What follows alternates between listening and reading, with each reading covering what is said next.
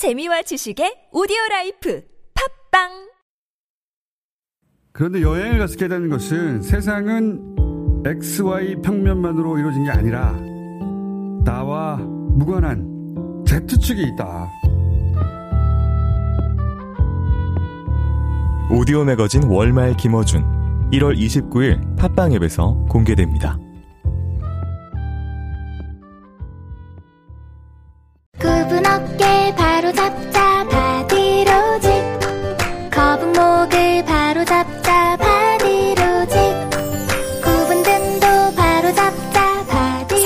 바로잡는 바디로직 탱크탑 뻐근한 거북목, 구부정한 어깨와 등을 바디로직 탱크탑으로 쭉쭉 펴주세요 이제 완벽하게 바로잡자.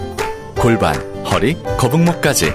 검색창에 몸매 교정 바디로직 생활 곳곳에서 발생하는 부당한 일들을 그동안 혼자 고민하고 계셨나요?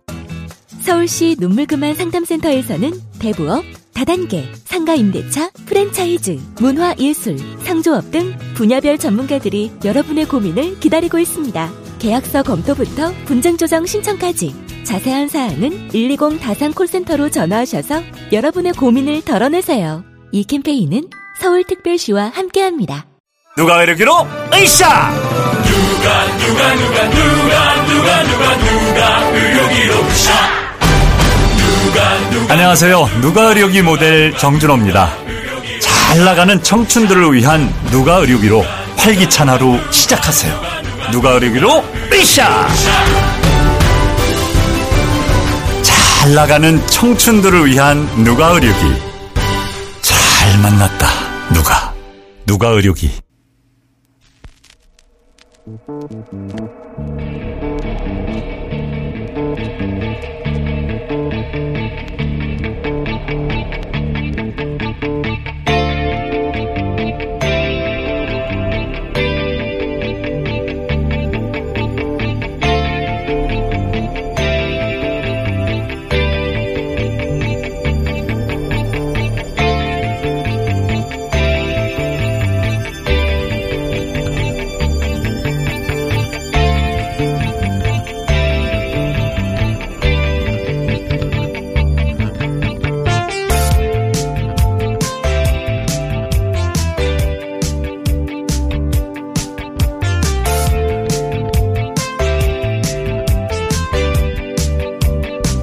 안녕하세요. 김호준입니다. 어제 정경심 교수 2회차 공판 준비기일에서 재판부는 검찰의 공소에 대해 여러 가지 지적을 했습니다. 먼저 조국 전 장관 인사청문회 당일 밤에 제출된 표창장 공소장 관련해 최초 위조 시점을 2012년 9월 7일로 특정하고 성명 불상자와 공모하여 날인하였다고 하였으나 이후 추가 기소 공소장에서는 위조 시점을 2013년 6월로 변경하고 위조의 방법 역시 날인이 아니라 직인을 따서 출력하는 것으로 변경했습니다.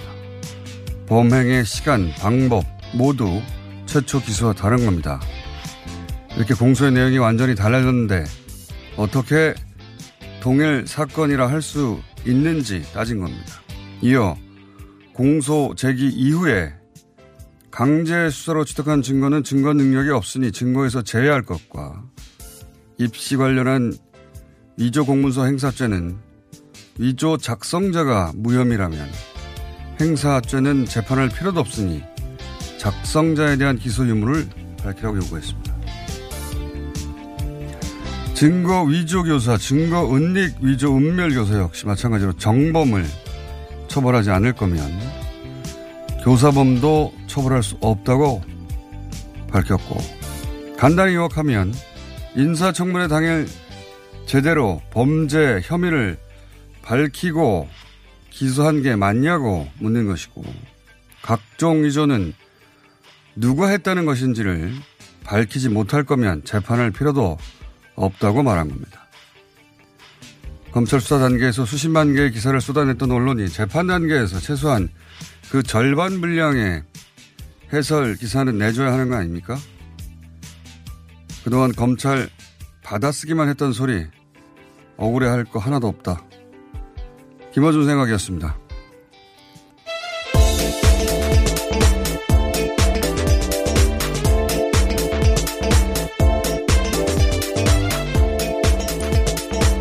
TBS 유밀희입니다. 예. 이제 재판 단계에 들어왔는데 어, 재판 단계 준비기라는 게 있어요. 공판 들어가기 전에 준비하는 단계인데 여기서 재판부가 어, 이례적으로 검찰에게 많은 걸 물었어요. 예. 그 중에 이제 가장 중요한 것 중에 하나는 표창장. 어, 처음에 냈던 공소장. 이거는 2012년에 어, 누군지 모르는 사람하고 범죄를 같이 공모해서 도장을 찍었다. 네. 이렇게 했었는데 바꿔서 낸 것은 2013년 다음 해죠. 그때 어, 지금 알려져 있는 뭐 스캔을 해서 직인 파일을 따서 그걸 아래한 걸로 어떻게 해가지고 출력했다 뭐 이런 거거든요. 이게 같은 거냐 이거예요. 이렇게까지 공소 내용이 어, 범죄 시기 행위 다 다르면 이 같은 공소장 맞냐? 어, 이러면은 재판부의 판단에 달려있는 일이긴 하지만 공사 기각, 공소 기각, 그러니까 달라졌기 때문에 다른 사건이고 동일하지 않다. 재판 자체가 없어질 수도 있는 심각한 질문을 한 겁니다. 같다는 걸 입증하라는 거예요. 그 두 사건이. 두 번째로, 어, 지적한 것은 전체적으로는 이제 일단 기소해놓고 강제 수사, 뭐 압수수색도 하고 기소한 이유는 할수 없거든요. 예. 그렇게 해서 취득한 증거는 내지 말라는 거고. 그리고 각종 위조, 위조, 위조 많이 나오잖아요. 누가 했다는 것인지, 그 사람은 왜 처벌을 안 하는 것인지, 위조했다는 사람 처벌하지 않을 거면 이 재판을 할 필요도 없다. 이런 질문을 한 겁니다. 물론 여기에 대해서 이제 최종 결론도 아니고 검찰이 적절한 대응을 하게 되면 재판은 진행되겠지만, 어, 적어도 이제 같은 당사, 재판장에 올라가면은, 어, 수사 단계에서는 그 토끼몰이 당하듯이 계속 몰려가는 거 아닙니까? 기소 단계까지는. 근데 재판정에 서면 검찰과 대등한 당사자예요. 법정에서는 적어도. 대등한 당사자이기 때문에 피의자가. 어, 재판부가 대등한 관점에서 보는 거죠. 예. 방어권이 제대로 행사될 수 있도록. 그런데 그 과정에서 봤던 준비 단계에서 봤더니 절차를 제대로 따랐냐, 기소가 부실한 거 아니냐. 어, 또 예를 들면 구체적으로 공문서 위조 행사, 위조된 문서를 가지고 뭔가 이익을 누, 어, 거죠. 이게 이제 입시 활용했다 뭐 이런 겁니다. 예. 그, 그런 공문서 위조 행사를 했다는 건데, 위조된 공문서를 행사했다는 건데, 그건 누가 위조했다는 거냐? 없어요, 여기에. 예를 들면 서울대 그, 어, 공익법 센터장 혹은 뭐 한인섭 교수, 어, 위조했다고 하면 거기서 위조했다 해야 하는 건데, 그 사람들은 어떻게 됐냐? 이분들에 대해서 위조죄를 물을 수 없다면 행사죄도 물을 수 없다. 그렇게 따진 거죠. 예. 부실한 부분 혹은 뭐 절차에 따르지 않은 부분을 따졌는데 기사가 거의 없거나 어, 해사, 해설이 너무 부족해서 무슨 말인지 모르겠어요. 대부분의 기사가. 예. 병합하지 않았다. 이것만 나왔거든요. 네. 그게 무슨 말입니까? 병합하지 않았다는 거는 이 표창장 관련해서 이게 별도, 그러니까 사건이 되는지부터 따져야 되겠다. 공소를 기여할지도 모른다. 이런 얘기예요. 예. 그러면 그 재판이 없어지는 거거든요. 병합하기 전에. 병합하지 않았다는 의미가 그런 의미입니다. 현재까지는. 예. 병합할지도 모르겠지만. 해설을 안 해줘요. 무슨, 그렇게 수십만 건을 냈는데. 자, 여기까지 일단 하고요. 첫 번째 뉴스는 뭡니까? 한아세안 특별 정상회가 어제 막을 내렸죠. 오늘은 한국과 메콩강 유역의 국가들, 뭐 캄보디아, 라오스, 미얀마, 태국, 베트남 이 국가들과 함께 정상회의가 열립니다. 그러니까요. 저도 약간 헷갈려요. 한 아세안 어, 막을 내렸는데 오늘 다시 메콩 정상회의. 예. 이게 아마 그 10개국 아세안 10개국 와서 그 10개국 동시 참여하는 정상회의는 마감 끝났고 네, 맞습니다. 그 중에 다섯 개 나라 메콩강 근처에 있는 나라 그 나라들 정상회의가 또 열린다는 얘기인 것 같아요. 네. 네. 다 묶어서 그냥 아세안 회의 같기도 한데 아닌 것 같기도 하고 그래서 저희가 잠시 후에 주 캄보디아 대사 연결해서 메콩강 정상회의는 뭔지 또 한번 물어보겠습니다. 자, 다음은요. 네, 지소미아 조건부 연장 결정 이후 경산성 발표에 대해서 일본 외무성 차관으로부터 공식 사과를 받은 것으로 어제 확인을 했는데요. 어, 모태기 외무상은 또 사과는 없었다 이러면서 다시 반박을 했습니다. 어, 그러면서 이렇게 얘기했죠. 그냥 보도 한 한일 양국 간 보도의 차이가 약간 있을 뿐이다. 네. 무슨 소리입니까? 했다 안 했다 1과 0이에요. 예. 어, 우리 정부는 죄송하다는 표현 그리고 누가 그렇게 했는지 특정한 것이고 일본에서는 했다 안 했다가 중요하기 중요하기보다는 앞으로 확실히 협의하는 게 중요하다 이런 식으로 누가 그래요? 음, 참 만약에 정반대의 상황이었다. 일본이 우리한테 어, 한국이 사과하지 않느냐라고 얘기하고 우리 정부가 부인했다가 이런 식으로 일본이 계속 구체적으로 네. 나오면 우리 언론이 어떻게 했을 것 같아요? 우리 정부를 폭탄, 음, 폭격했을 거예요. 이건 명백한 건데 왜 명백한 거를 그냥 두리뭉실하게 자꾸 보도하나 모르겠어요. 명백한 겁니다. 일본이 거짓말 하는 거예요. 궁세가에 계속 사죄를 했다 안 했다가 중요하지 않다. 이게 무슨 말이에요? 했으면 한 거지.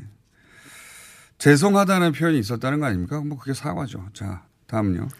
네, 세월호 참사 당일 투입된 구조정에 구조가 아닌 회의 준비를 하라는 해경 청장의 지시가 있었던 것으로 드러났습니다. 또 구조에 나선 헬기에는 청장이 타느라고 정작 구조대원은 차로 이동했던 것으로 드러났습니다. 자, 이제 어, 출발이죠.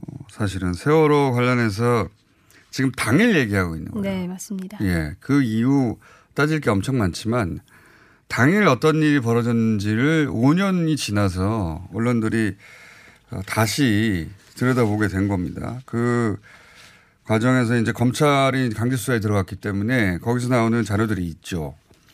근데 거기서 밝혀진 내용들 보면 어, 당일날 배 구조에 활용됐을 배에 어, 해경 해경청에서 비디오 컨퍼런스를 준비해라 뭐 본청에서 이런 지시가 떨어졌는데 네.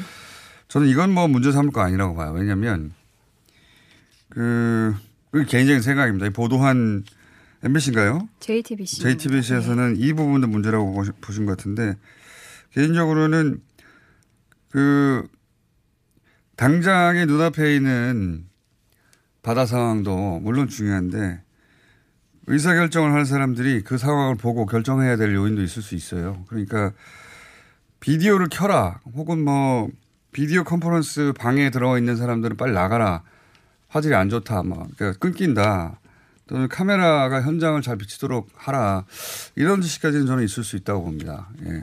근데 그 헬기 헬기 부분에서 보면 이게 어 아마 검찰이 압수한 당일에 통신 기록 같은데 거기서 나온 것 같은데 보면 그 지방청 항공대에서 구조하라고 하는 게 더 급하지 않느냐. 뭐 서해 청장이나 이런 사람 태우는 것보다 네, 맞습니다. 이런 당연한 말을 거꾸로 대묻습니다. 네. 예. 어, 이거는 이렇게 비디오로 보면 되는데 헬기를 타고 가기 위해서 헬기를 되돌려 부르는 거 아닙니까? 예. 그 문제죠. 우선순위가 이거는 뒤집히면 안 되는 사안인데 이런 게 이제 계속 나오겠죠. 예.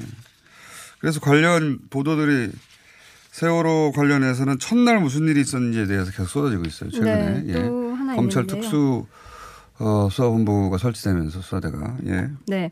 해경이 세월호가 기울기 시작할 때 그 바다에 떨어진 최초 피해자에 대한 구조 수색도 하지 않은 정황이 또 드러났습니다. 아 이것도 사실 오랫동안 문제 어, 유가족들이나 또는 이 사안을 추적하는 사람들이 문제 제기했던 네. 사안인데 뭐냐면 배가 침몰하는 과정 말고 배가 확 기울게 되는 시점이 있어요. 침몰은 10시 이후에 한 것이고요. 아홉, 그러니까 9시 한 4, 5분경에 어, 그 신고가 들어갑니다. 배가 갑자기 기울어서 사람이 날아가서 바다에 빠졌다고. 그러니까 미끄러져서 빠진 게 아니라 날아가 빠진 거예요. 근데 어, 선생님입니다. 양순진 선생님 고. 배가 확 기울어서 한 명이 선생님에 빠졌는데 이 최초로 빠진 분이죠. 최초의 네. 피해자인데 희생자고 이분을 수색하고 했다는 기록이 하나도 없어요. 이름도 등장하지 않고 지금도 못 찾고 있습니다. 왜냐하면 최초에 하지 않았기 때문에 이분은 더군다나 그 배가 기울어서 둥둥 떠, 떠내려가잖아요. 떠내려가기 전에 빠졌기 때문에 빠진 지점이 한 6km 정도 떨어져 있어요. 배가 침몰한 지점보다. 거기를 수색 안 했다는 얘기예요. 예. 첫날부터 제대로 된 게 없었다는 거죠. 그리고 배가 왜 이렇게 확 기울어서 사람이 날아갈 정도였는가 이것도 원인이 아직도 밝혀지지 않았어요. 지금까지는 뭐 과적이다, 평행수다 이런 기억들이 있죠. 급변침이다. 그게 어, 그런 과적과 평행수와 급변침으로 배가 그렇게 갑자기 기울지 기울어지지 않는다고 어, 해양연구소 실험 결과 그 외에 요인이 있다고 보고 있지만 그 요인은 여전히 밝혀지지 않은 상황입니다. 자, 세월호 수사는 이제 재수사가 막 시작된 상황이라 이런 뉴스가 앞으로 계속 나올 것 같습니다. 자, 다음은요. 네, 뭐 정경심 교수 사건 심리학은 재판부에 대해서 공소장 다른 것과 뭐 부적절한 조사다라는 지적이 있었다는 거 앞서 오프닝에서 또 전해드렸고, 어, 정광훈 목사가 주도하는 보수단체 집회, 어, 그 과정에서 폭력행위에 대해서 이제 그 관계 여부를 파악하기 위해서 경찰이 음. 해당 보수단체 앞, 사무실을 압수수색했습니다. 알겠습니다. 다음은요. 네. 네, 바른미래당이 유승민, 오신환 또 권은희, 유이동 의원에게 징계 절차를 들어갔습니다. 탈당을 전제로 신당 창당을 준비하는 것이 해당 행위라는 이유입니다. 네, 뭐 정해진 수준이고요.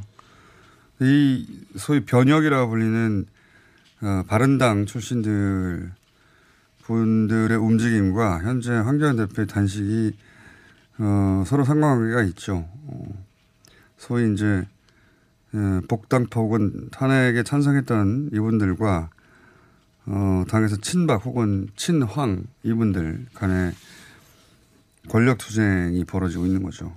예, 그 싸움에서 밀리지 않으려고 황 교안 대표가 지금 힘들게 단식 중이신 거죠. 네. 예. 단, 모든 단식에는 목표가 있지 않습니까?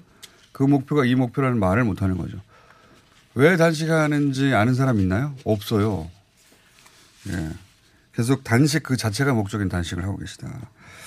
굉장히 추운데 고생이 많으십니다. 네. 자, 어, 여기서 스포츠 전해 줄수 있습니까? 바로 저희가 대사님 연결로 네, 넘어가야 돼가지고. 토트넘이 챔피언스리그 5차전 올림피아코스와의 경기에서 4대 2로 대역전승을 거둬서 16강에 진출했습니다. 네. 볼 경기가 늘어났네요. 그리고요. 네, 또 영화 기생충이 할리우드 비평가 협회 후보작으로 또 이름을 올렸고요. 미국 타임즈 2019 최고의 영화 10편에 또 선정이 됐습니다. 타임즈 이건 뭐 주목할 만한 것이고 헐리우드 비평가 협회 어, 비평가 협회가 각 주마다 다 있거든요. 네. 네. 많아요. 네. 전미 비평가 협회 정도 되지 않으면 뉴스로 취급할 필요까지는 없다. 자, 여기까지 하겠습니다. TBS의 류미리였습니다.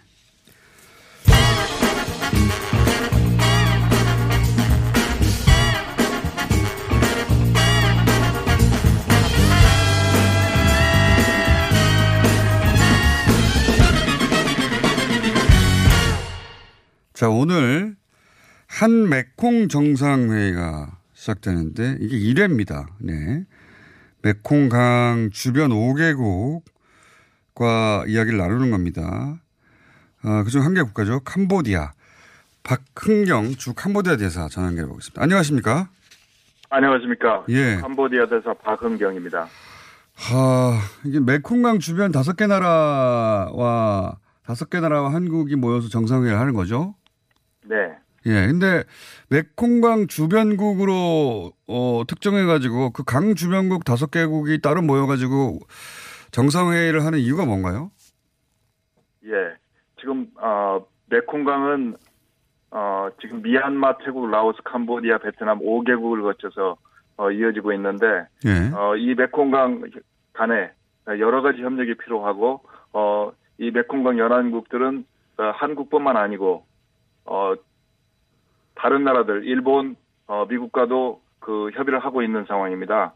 이 메콩강 주변 다섯 개국은 뭉쳐서 한 단위로 지금 하나의 블록처럼 그 지금 말씀하신 미국이나 일본이나 우리나라하고 그 경제 교섭을 하거나 합니까 이제? 예 예. 어.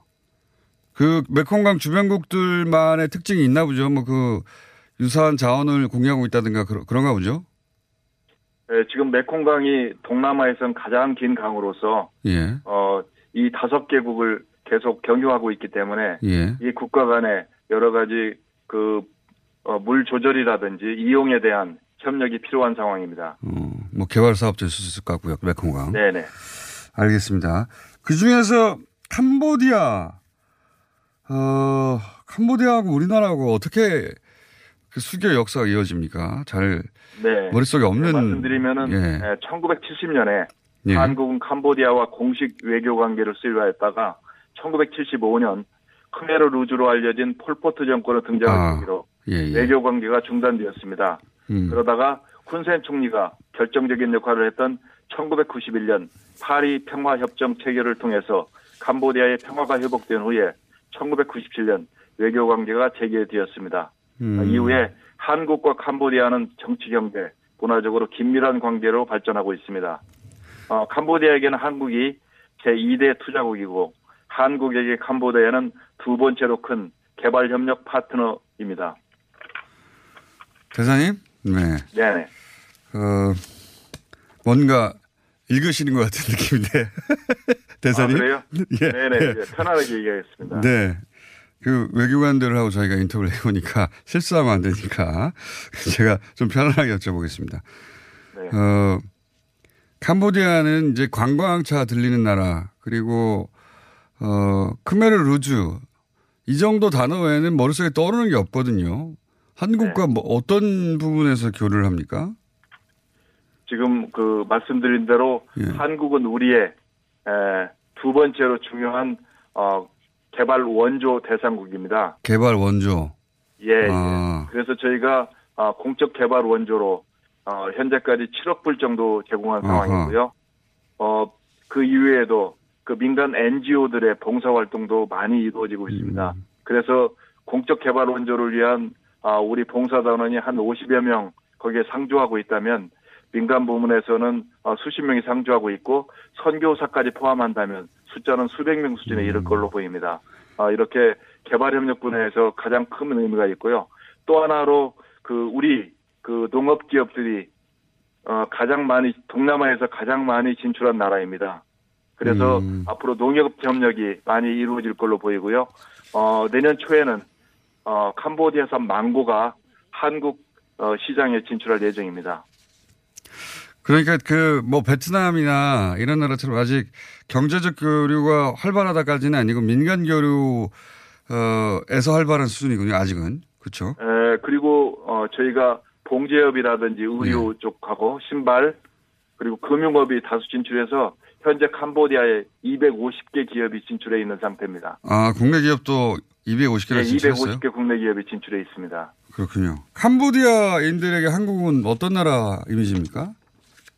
예, 어, 한 세 가지 점에서 말씀을 드릴 수 있는데요. 예. 첫 번째로 태권도입니다. 태권도. 2014년에 어, 아시안 게임에서 어, 한국이 4번이 지도했던 어, 캄보디아 태권도 선수가 어, 그 캄보디아 역사상 처음으로 금메달을 아. 획득하였습니다. 아 이런 거 기억에 크게 남죠. 그 개발 도상국에. 네, 네. 예. 그렇습니다.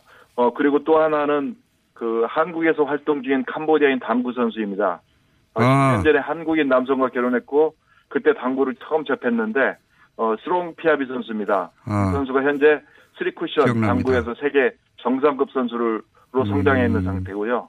어, 이 선수는 어, 현재 한국 내에서 다문화 가정의 어린이들을 위해서 당구 고- 교실을 운영하고 음. 어, 캄보디아 어린이를 위해서는 상금을 모아서 필요한 물품을 보내면서 한국과 캄보디아를 연결하는 역할을 하고 있습니다. 어, 그리고 끝으로 세 번째로는 어, 한국과 협력을 통해서 예. 2019년 어, 캄보디아에 처음으로 교양악단이 탄생하였다는 것이 인상이 깊습니다. 아, 교양악단 첫 번째 교양악단이 네네. 한국과 협력으로 탄생했다. 그러니까 예, 예, 그렇습니다. 뭐 자랑스러운 캄보디아인 세계에서 캄보디아 위상을 높이는 캄보디아인이 하필 한국과 인연이 있는 사람들이 있는 거군요. 네, 그렇습니다. 아, 예, 그래서 긍정적인 이미지다. 네, 네. 저, 저희가 그 준비한 시간은 좀 짧은데요. 네. 대사님 한국에 그 캄보디아에 언제 들어가십니까?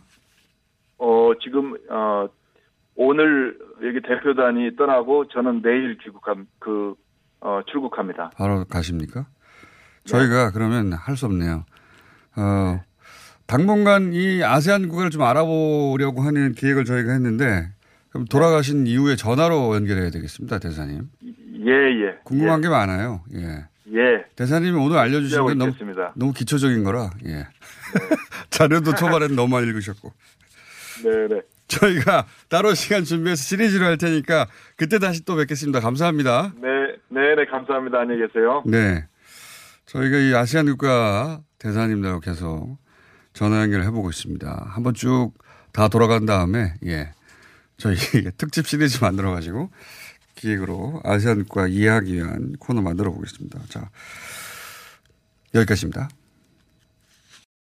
박지 씨, 코업이 또 완판됐네? 재구매가 많아서 그런 것 같아요. 먹어보면 아침이 다르다고 하잖아요. 오빠들은 어때?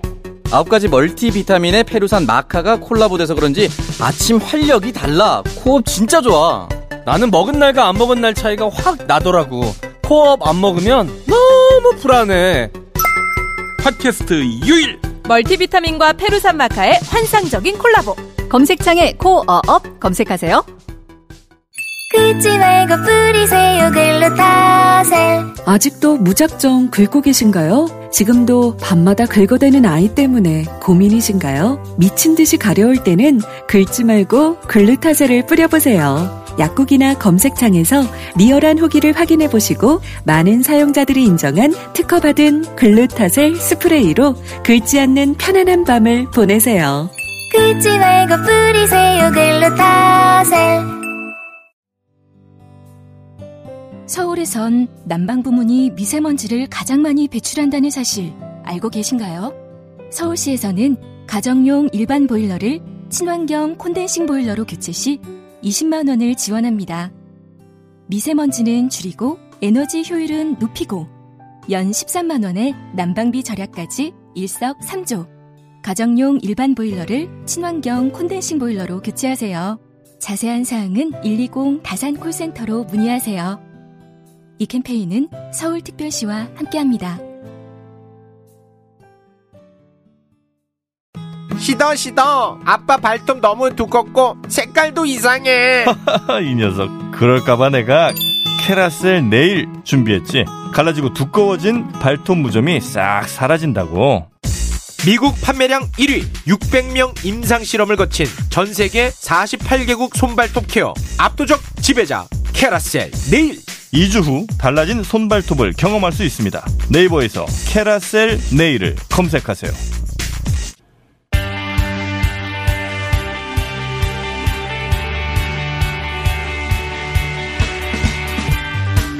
자, 홍콩 최근의 투표 짚어보겠습니다. 인천대 중국학과 장정아 교수 연결되어 있습니다. 안녕하십니까? 예, 안녕하세요. 어, 이번 투표율이 홍콩 역사상 최고입니까? 예, 그렇습니다. 70%를 넘었는데 정말 그 역사상 최고 투표율을 기록을 했습니다. 구의회 선거 역사상. 그렇군요. 구의원 네. 어, 의석도 한 86% 차지한 건데 이렇게 어, 친중이 아니라 홍콩의 이제 범민주 진영이라고 부르던데 이 진영이 86% 과반을 넘어선 것도 처음이죠.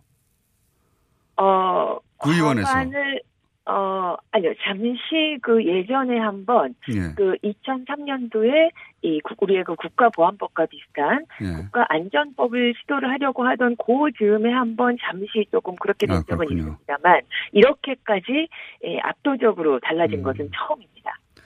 그렇군요. 이게 실제 이제 어떤 변화로 이어질지 몇 가지 짚어보려고 하는데 우선 그 시대 최후의 보루 이런 식으로 표현됐던 이공대 진화 분위기가 바뀌었습니까? 예, 그 아직 조금 더 봐야 되겠지만 예. 일단은 그 문제부터 가장 먼저 시위대나 당선된 사람들도 요구를 했고요. 거기 예. 가서 또 성원을 하기도 했고 그래서 일단은 현재로서는 어, 경찰이 먼저 진압을 하지는 않겠다, 진입을 하지는 음. 않겠다 이렇게 그런 데서 조금 약간 달라진 것을 볼 수는 있습니다. 그렇군요. 그리고 또 하나 나온 뉴스가 어, 중국에서 연락사무소장 경질했다 이런 보도가 있는데 이게 무슨 말인지 잘 모르겠어요. 일단 연락사무소장이 뭐 하는 위치입니까? 예, 이 연락사무소라는 거는 사실상 홍콩에서 어, 중국 정부를 대표하는 역할을 한다고 할 수 있는데요. 아. 예, 원래는 반환 전에는 그 신화통신사의 홍콩 지사 였다가 네. 이제 반환 이후에 이렇게 연락사무소로 어, 바꿨고요. 그래서 사실 이, 이 정도 향후에 이 연락사무소와 홍콩의 관계가 어떻게 될지도 좀 중요하게 주목을 해볼 만한 점일 것 같습니다. 음, 그 중국 어, 공산당 입장을 대변하던 곳인데 여기서 뭐 어, 하여튼 중국 공산당 입장에서는 지금 이 상황이 마음이 매우 안 들어서 연락 사무소장을 경질했다 이렇게 이해하면 되겠군요. 예, 근데 그 경질의 의미나 방향이 어떨지는 조금 봐야겠죠. 뭐 어떤 음. 그 지금까지 좀 잘 하지 못했다 음. 이런 점에서 어, 경질을 할 수는 있겠는데 그게 유화하는 쪽으로 갈지 그렇지 않을지는 좀 두고 봐야 할 것 같습니다. 그 결과야 뭐 중국 공산당만 알고 있을 텐데 어쨌든 일단 지금까지 상황에 대해서 책임을 물었다. 예. 예, 예, 예.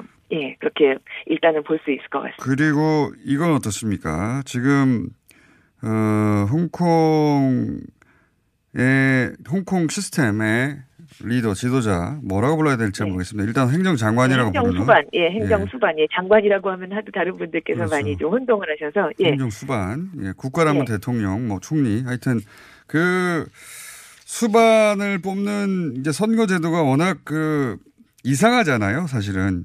예. 예, 예. 어느 나라에도 없는 희한한 그, 어, 제도인데 이 제도 하에서는 설명하려고 해도 한참이 걸리는 거라 제가 자세한 설명은 듣지 않겠는데 예. 어, 뭐 직능 대표를 뽑는다고 볼 수도 있고 그것만으로도 설명이 안 되는 표의 등가성이 전혀 보장되지 않는 좀 희한한 제도입니다. 근데 이 제도 하에서 지금 구의원 86% 의석을 차지한 것이 이 행정 수반을 뽑는데도 영향을 미칠 수 있습니까? 그게 궁금합니다.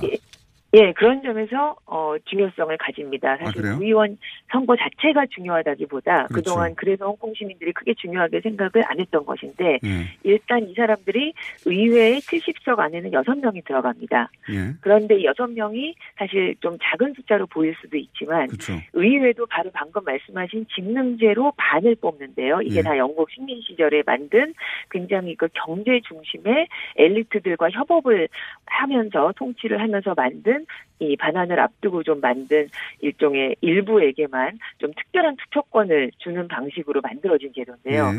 그래서 의회에서 35석은 반에 해당하는 35석은 전체 유권자 수백만 명 중에 35석이 뽑힙니다. 겨우. 그런데 나머지 네. 35석은 네. 이 직능제 겨우 한 20만 명이 네. 똑같이 35석을 뽑는 겁니다. 그러니까 이게 득가성이 그런 점에서 예. 예, 의회부터가. 그러니까 사실은 이 직능제에 속하는 사람들은 사실상은 1인 1표가 아니라 두 곳에다 영향력을 가지는다는 점에서 사실 예전부터 지적이 많이 있어 왔고요. 음. 그래서 이, 이 행정 장, 행정 수반을 뽑는 1200명 중에도 구의원 중에 117명이 들어가게 됩니다. 예. 그래서 10%인데 20%를 요번 같은 경우에 사실상 거의 가지게 된다고 볼 수가 있는 거고요. 예. 그리고 여기서 끝나지 않고 만일에 이제 이런 사람들이 좀 정치를 준비를 잘 해나간다면 더 숫자가 늘어날 수 있다는 점에서 2022년에 있는 행정수반 선거에도 영향을 끼칠 수도 있기 때문에 매우 중요하고 음. 그래서 그렇게까지 과연 갈 수 있겠느냐 우리가 혹시 요번에 이겼다고 해서 너무 좀 방심을 하다가 내년에 의회 선거나 행정수반 선거까지 정말 지속적으로 이거를 끌고 갈 수 있겠냐에 대해서는 현재 이미 많은 좀 토론이 나오고 있습니다. 음, 그러니까 당장 그 친중 인사 가 항상 선출된 구조인 이 선거 제도를 뒤집거나 혹은 범민주 진영에서 행정 수반을 배출할 수는 없겠지만 유의미한 영향을 미칠 것이다. 예, 그렇습니다. 거기까지는 사실 뭐 신중 인사 뭐 결과적으로는 그런데요. 사실 이렇게 아까 말씀드린 것처럼 식민 시절부터 굉장히 그 경제계나 예를 들면 이게 이 직능제가 문제인 건 뭐 한 가지만 말씀드리면 음. 어떤 직능은 개인이 자격이 있습니다. 예. 어떤 직능은 단체만 자격이 있습니다. 어떤 어. 직능은 지정된 단체만 자격이 있습니다. 그래서 이런 게 왜 그런지 기준도 없고 이래서 사실상 시민들을 정말 대표할 한다고 할 수 있는지 대표성이 크게 떨어지는데 그런 제도가 바로 식민 시절부터 만들어져서 어, 지금까지 이어지는 것이고요. 그런 점에서 사실 그 다섯 가지 요구 중에 직선을 한국에서는 주로 행정수반 직선으로 이해를 하고 계시는데 바로 시위대가 핵심적으로 요구하는 것은 의회에서의 전면적인 직선도 중요하게 요구를 하는 다섯 가지 요구 중에 하나고요. 그런 점에서 저는 이번 시위 과정이 의미가 있는 건 어떤 분들은 홍콩의 젊은이들이 단지 경제적인 불만 때문에 시위에 나온 것이다. 이렇게 이제 말씀을 하시고 또 그렇게 보고 경제적인 선물을 자꾸 주려는 정부도 그런 노력도 있는데요. 이거는 좀 굉장히 단순하고 피상적인 이해입니다. 이번 시위 과정에서는 홍콩의 경제 문제나 사회 문제를 왜곡해 온 게 바로 이런 의회 제도 의 아주 기형적인 제도와 연관이 되어 있었고 결국 경제적인 문제도 정치적 문제다. 우리가 정치를 통해서 문제를 해결해 나가야 된다는 인식이 생겨났다는 점에서도 이번 시위는 중요하다고 할 수 있습니다. 음. 홍콩 시민들이 이제 투표해봐야 무슨 소용이 있냐. 왜냐하면 이렇게 복잡한 제도기 때문에 자기 예. 의사가 제대로 반영되지 않, 않으니까. 예. 그러다가 말하자면 정치적 각성을 하는 중이군요. 대중적으로. 예, 네. 그 점이 굉장히 네. 중요합니다. 그래서 무력감을 가지고 있다가 아 정치에 단결해서 참여를 하면 이렇게 어, 바꿀 수 있구나. 물론 아직 구의회 선거로 뭔가가 아주 많이 바뀐 건 아니지만 그런 거를 굉장히 오랜만에 좀 느끼게 되었다는 점에서 중요하고요. 음. 다만 또 하나 중요한 점은 아직 한편으로는 그런 이야기를 합니다. 이번 승리는 사실은 가장 큰 동력은 경찰의 폭력에 대한 분노가 컸다.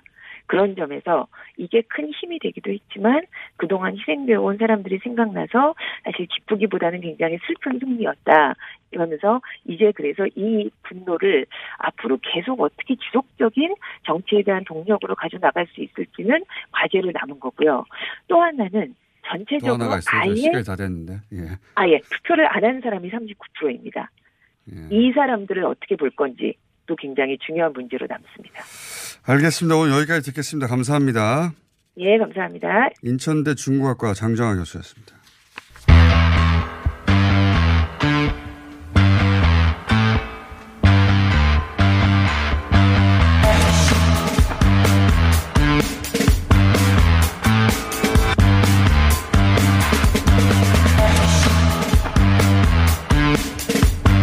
자, 20대 국회가 얼마 안 남았습니다. 근데 꼭 통과시켜야 하는 법안 중에서 어린이 생명 안전과 관련된 법안들이 있습니다. 어, 그 법안들 중에 자녀의 이름이 걸린 법안들이 있어요. 예를 들면, 어, 지난 MBC에서의 대통령과의 대화에 첫 질문자가 되셨던, 어, 민식이법, 기억하시는지 모르겠습니다. 어, 민식이법도 있고요. 해인이법이라고 불리는 법도 있고, 태호법이라고 불리는 법도 있습니다. 세 분의 어머님 모셨습니다. 안녕하세요. 예, 각자 본인 소개해 주십시오. 저는 9월 11일 어린이 보호구역 내에서 교통사고로 9살 큰아들 민식이를 하늘의 별로 보낸 엄마 박주희입니다. 저는 혜인이의 엄마 고은미입니다. 2016년 4월 14일 어린이집 하원 통학버스 탑승 도중에 건너편 경사로에서 제동장치를 제대로 하지 않은 SUV 차량이 흘러내려오면서 사고를 당했고요. 이후 어린이집에 미흡한 대처와 말도 안 되는 후속 조치로 하늘나라에 가게 됐습니다. 자, 네, 예. 저는 지난 5월 15일 인천 송도 축구클럽 차량 사고로 8살 아들을 잃은 태우 엄마입니다. 저희 세 분을 모셨는데요. 어, 그러니까 제가 잠깐 요약하자면 스쿨 존 어린이 보호 구역 안에서 사고가 난 거죠. 그죠? 예. 그리고 어, 어린이집 앞에서 교통사고가 났는데 응급 조치가 늦었다는 거죠. 예. 그리고 어, 축구 클럽, 어린이 상대 축구 클럽 통학 차량인데 어, 근데 이 축구 클럽의 통학 차량은 어린이들이 타고 통학하는 차량인데도 불구하고 어, 법이 보호하는 어린이 통학 버스로 보호되지 않는다 이런 거 아닙니까? 그죠? 네네. 어린이 통학 차량 신고 의무가 없는 어. 학원이었던 거죠. 무늬만 어린이 통학 차량이었습니다. 자, 그래서 부모님들이 이제 그 자녀분들의 아픔을 제가 어떻게 해드릴 수는 없고, 예. 다시는 일이 없도록 새로운 법안을 만들자는 거잖아요. 예. 그래서 어, 부모님들이 직접 나서서 이 법안이 만들어지고 통과되기 위해서 굉장히 노력하신 세 분입니다. 근데 그게 이제 뜻대로 안 되고 20대 그 끝나버릴 것 같아서 안타까워서 나오신 건데 저희가 그래서 세 분을 한 번에 모신, 모신 겁니다. 우선 이 민식이법은 어떻게 하자는 거죠? 민식이법은 네. 크게 두 가지로 나누어져 있어요. 네. 첫 번째로는 어린이 보호구역 내 신호등 가속 카메라 설치를 의무화하자는 단속 카메라 CCTV를 설치하자. 네, 네. 의무화하자. 의무화하는 거예요. 지금은 지금 얼마나 돼 있습니까 전국에? 지금 16,789곳이 있는데 전국 5%도 채 되지가 않아요. 아, 의무화가 안 되기 네. 때문에 의무화가 안 95%는 안 돼 있는데 네, 안 있습니다. 의무화를 해서 다 달게 만들자. 네. 당연한 것 같은데. 네. 그렇죠. 근데 이게 지자체에서 차들이 그게 있다는 걸 알면 그 줄이겠죠. 아무래도 주의하고 속도를 줄이니까. 그렇죠. 어. 신호등이 있으면 초록불에 아이들이 건널 거고요. 그렇게 도로교통법 개정안이 발의가 됐다. 네. 그죠? 또 하나는 뭡니까? 시스템을 설치하자고. 어린이 보호구역 내에서 사망 사고 시 3년 이상 징역을 부과하는 가중처벌 특가법 아, 개정안으로 나눠져 있어요. 그것도 당연한 얘기 같습니다. 자, 해인이법은 그러면 어떻게 해달라는 거죠? 네, 그 법안은? 13세 미만의 어린이가 질병이나 네. 사고로 인해서 응급 환자가 될 경우에 즉시 의료기관에 이송을 해야 하고 신고를 해야 되는 게 이제 의무화로 돼야 되는 거고요. 그 그러니까 어, 린이들의 사고 같은 경우에 네. 최우선으로 처리해 달라는 거 아닙니까? 그렇죠? 그건 너무 당연한 네. 바로 이제 즉시 신고를 네. 해야 하고 이제 이런 게 더 너무 당연한 건데, 네 그리고 어린이 안전에 대한 주관 부처를 명확히 하고 사고의 피해자에 대한 응급 처치 응급 처치를 의무화하자는 내용이에요. 네. 그 지난 사고에서는 그러면 혜인이가 응급 조치를 받지 않고 굉장히 오래 방치돼 네. 있었어요. 한 방송에 나오기는 한 23분 정도로 알고 있어요. 네. 근데 이제 저희가 일단 병원에 도착했을 때는 도착하기 한 정말 몇 분 전에 심정지가 와서 골든 타임 놓친 거. 네. 바로 119 신고가 바로 조치했어요. 네, 그러지도 않았어요. 어, 말이 안 되네요. 이것도 기본법이 발의된 일인데 현재 계류 중입니다. 어, 그리고 태우 유찬이법은 어떤 문제가 구체적으로 있었는데 어떻게 하자는 겁니까? 네, 저희 어, 초등학교 1학년 들어가면서 아이들이 네. 친, 반 친구들과 축구를 요즘 많이 하지 않습니까? 근데 네. 태우는 같은 반 친구 유찬이랑 축구 학원을 갔어요. 근데 네.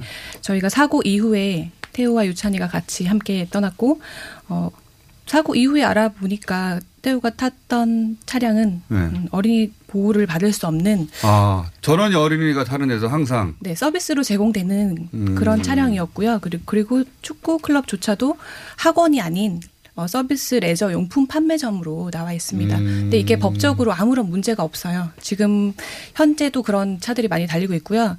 그래서 이제 저희가 어, 이정미 의원님 통해서 태우 네. 발의를 했는데 그 내용은 만 13세 미만 어린이가 탑승하는 차량을 모두 어, 어린이 통합 차량으로 관리해 달라. 네. 너무 당연한 말씀인 것 같아요, 역시. 그리고 체육 시설을 모든 체육 시설을 교습업에 넣어 달라 그런 취지입니다. 음. 자, 이거는 각각 발의가 됐어요. 이 태우 유찬이법은 이정미 정의당 의원이 발의를 했고 해니법은 표창원 민당 의원이 발의를 했고 민식이법은 강훈식 민당 의원이 발의를 했고 발의가 됐는데 세 분이 이제 법안 통과를 위해서 그 어, 부모회 그리고 한 시민의 자격으로 열심히 노력하신 거 아닙니까? 그 직접 부딪혀 보니까 왜 안 되던가요? 누가 혹은 어느 쪽에 책임이 있는 겁니까? 그냥 자신의 경험에 의해서 느낀 바를 말씀해 주신다면요. 지금 민주당이랑 정부랑은 지금 당정협 회의도 하고 해서 움직이고는 있어요. 네. 정의당도 포함해 주셔야죠. 정의당에서. 네, 정의당도. 네. 근데 지금 한국당에서는 열릴 수 있을 거다, 아니다, 이걸 확답을 주지를 못하고 있는 거예요. 아, 관련이 법. 네. 본회의 열려가지고 통과돼야 네, 통과되는데 지금 소위조차도 불투명한 상태고. 혹시 뭐 그 한국당에 누군가 만나보셨어요? 어제 저희가 원내대표 회의가 있어서 나경원 대표를 만나봤어요. 뭐라고 하시던가요? 송구스럽다고 하시면서 지금 국회 20대 국회에서 이런 민생 법안이 처리 못한 거에 대해서 송구스럽다. 최대한 협조하도록 노력하겠다. 어. 그런 말씀은 해주셨는데 네. 그 약속 꼭 지켜주시기를 바랄 뿐이에요. 저희 가족은 저희 더 이상 바랄 게 없어요. 다른 분들은 혹시 다른 경험 하신 거 있습니까? 이게 야 이것 때문에 안 되구나 개인적으로 해보니까 저희가 네. 어, 솔직히 한 가정의 사회에 큰 목소리를 내기가 너무 힘들었어요. 어, 그래서 정치하는 엄마들 시민 단체를 통해서 네. 어, 이렇게 다섯 가정이 지금 네. 모이게 됐는데요. 그래서 같이 지금 활동을 하고 있는데 저희가 계속 지금 부딪히는 해보시니까. 부분이 네. 시간이 없다. 네. 어, 논의할 시간이 없어서 어, 어린이 안전에 관해서는 당연히 받아들여야 하지만 시간이 없어서 지금 논의가 안 된다라는 말을 들었어요. 네. 어, 그런데 지금 어제 말씀드렸다시피 당정 협의로 민주당에서 이렇게 네. 어, 28일 날 어, 태우 유찬이법과 해인이법 같은 경우는 지금 현재도 국회 계류 중이거든요. 네. 그래서 28일 소위가 내일 열려야만 지금 네. 논의가 되는 거예요. 여태까지 네. 논의조차 안 되는 거예요. 그래서 그 민주당 쪽에서는 어, 자유한국당 쪽에서 네. 협의를 좀 해주어야 할 것 같다라고 하시는데 저희는 행정안전 위원회 네. 어, 간사 이채익 위원이 네. 꼭좀 협의를 해주셨으면 좋겠습니다. 저희가 방송을 통해서 네. 이렇게 얘기를 들어보면 28일 초 예정이 없다라는 말씀을 하시거든요. 근데 민주당에서 하시는 말씀은 28일 예정이다. 그러니까 음. 저희가 어느 쪽을 지금 믿어야 될지 모르겠고 당장 내일 열려야 하는데 아 너무 간절합니다. 저희 유가족들은 그래서 오늘도 국회를 가고요. 되고 네. 그다음에 법사위를 지나가야 되거든요. 네네. 그다음 본회의인데 어 일단 어, 행안위 회의가 제대로 열려서 이게 거기는 일단 통과되길 바라시는 것이고. 네, 지금 논의 논의라도 해달라 이 말씀 드리는 거고요. 그... 사실 그리고 21일 날 심사하는 예. 과정을 지켜보니까 예. 정말 짧은 시간에 이렇게 예. 할수 있더라고요. 그러니까 조금만 관심이랑 맞습니다. 의지만 예. 예. 의지만 주셔도 10분도 안 걸리는 그 짧은 시간인데 그게 예. 그렇게 어렵다고 저희는 정말 3, 3년 3개월을 기다렸어요, 사실. 그러니까 그게 너무 화가 나고 음. 앞으로도 지금 아이들이 계속 정말 희생당하고 있잖아요. 그리고 제가 이 질문을 드린 이유가 뭐냐면 저렇게 방금 말씀하신 것처럼 어, 의원님 이름을 말씀해 주시거나 아니면 책임 있는 곳을 말씀해 주셔야 구체적으로 국회 정치인이 잘못돼서 네. 이렇게 말해봐야 변화 되지가 않거든요. 그래서 제가 구체적으로 네. 이름을 특정해서 네. 아 이분이 도와주시면 될 것 같다고 거꾸로 말씀하셔야 됩니다. 이 여기 때문에 안 된다고. 자 그렇게 자유, 말씀하셔도 되는데. 자유한국당 네, 의원님들 제발.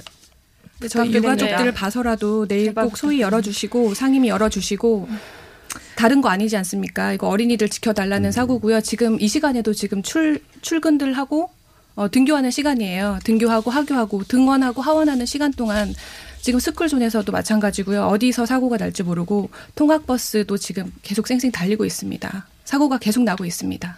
어머님들이 가장 많이 부딪힌 인물이 있습니까 혹시? 아 여기서 막히는구나라고 체험적으로 한 3년 동안 한 사람만 꼽자면요. 제가 굳이 한번 들어보고 싶어서 여쭤보는 건데.